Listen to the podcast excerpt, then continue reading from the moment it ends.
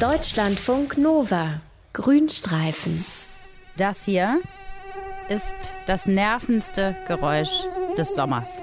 Und was ist nicht schon alles erfunden worden, um uns diese Viecher vom Leib zu halten? Die Mücken. Sprays mit allem möglichen giftigen Mist drin, Armbänder, Kerzen und was weiß ich nicht noch alles. Die neueste Methode ist Ultraschall. Da steckt man ein kleines Gerät in die Steckdose.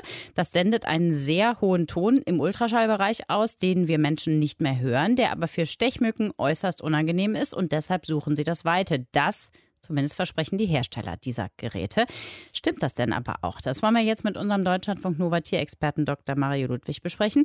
Der hat sich nämlich letztes Jahr unter anderem im Rahmen eines Gerichtsgutachtens ausführlich mit diesen Dingern beschäftigt. Mario, haben denn Stechmücken überhaupt Ohren, mit denen sie diese Ultraschallpiepser hören können?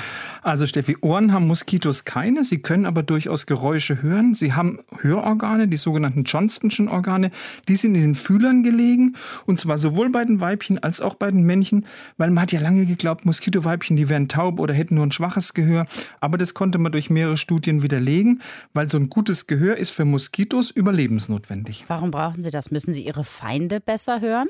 Nee, das Hörvermögen, das ist wichtig für die Fortpflanzung weil das dient der Partnerfindung.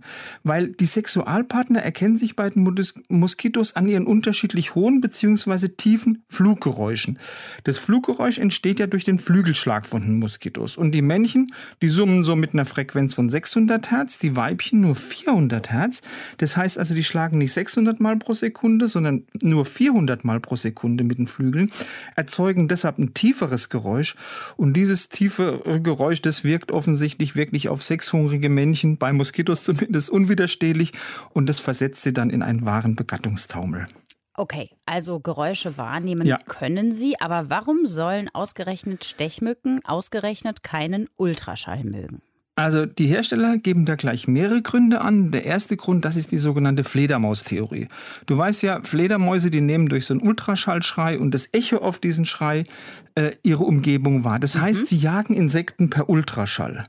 Und jetzt haben im Laufe der Evolution so ein paar Insekten eben durch diesen Jagddruck von den Fledermäusen Organe entwickelt, die es ihnen auch gestattet, Ultraschall wahrzunehmen und so ihren Jägern auszuweichen. Das hört sich ja erstmal so an, als könnte das stimmen. Ist das denn auch so? Also kann man denn mit Ultraschall Moskitos vertreiben? Nein. Also Nein. Ob Moskitos überhaupt Ultraschall wahrnehmen können, das ist noch nicht ausreichend untersucht worden.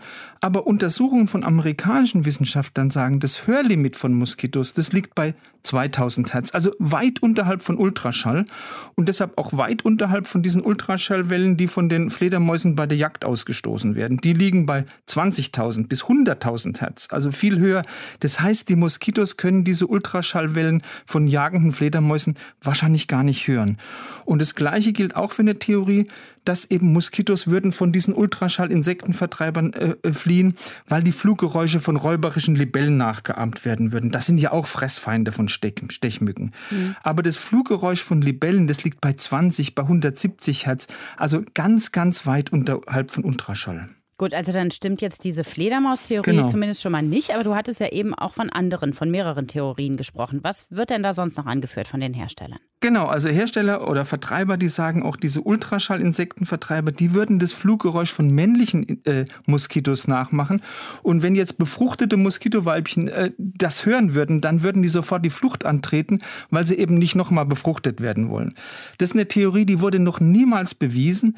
Aber selbst wenn jetzt so ein befruchtetes Weibchen die die Flucht antreten würde, sobald sie den Flügelschlag von einem Männchen hören würde, das würde immer noch nicht mit den Ultraschall-Insektenvertreibern funktionieren, weil die Fluggeräusche von Moskitos, die liegen, ich habe es ja schon gesagt, zwischen 400 und 1200 Hertz, also ganz, ganz weit unterhalb von den Ultraschalltönen, die eben so ein handelsüblicher äh, Ultraschall-Insektenvertreiber aussendet.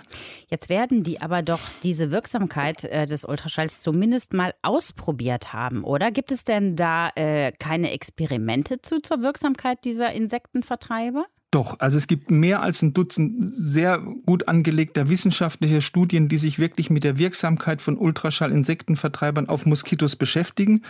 Und zwar sowohl mit Hilfe von Freiland als auch mit Laboruntersuchungen. Und alle diese Studien, die kommen wirklich ganz einhellig zu dem Schluss, dass diese Ultraschall-Insektenvertreiber gegenüber Moskitos völlig wirkungslos sind.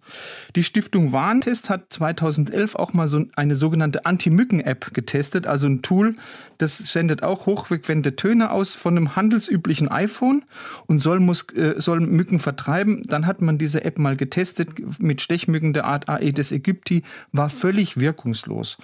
Und wenn du noch einen Beweis brauchst, die American Mosquito Association, das ist wirklich die weltweit größte NGO-Organisation, die sich mit Moskitos und mit ihrer Bekämpfung befasst. Die hat das mal alles in einem Satz zusammengefasst. Die hat gesagt, diese Dinger funktionieren einfach nicht allen Marketingbehauptungen zum Trotz. Wenn man das alles weiß, warum sind denn diese Teile dann immer noch auf dem Markt?